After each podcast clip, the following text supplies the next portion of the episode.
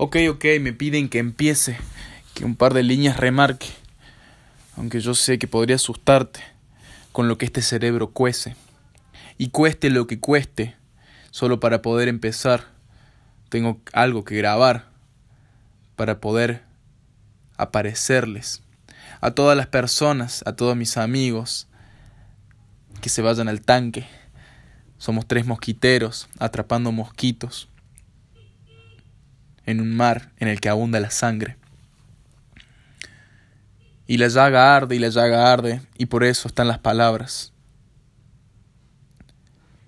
Porque sería muy cobarde no hablarlas, no remarcarlas, no demarcarlas, no marcarlas dentro de otras tablas, hacer hileras o hilarlas para formar el famoso texto, el textum del que tanto hablan.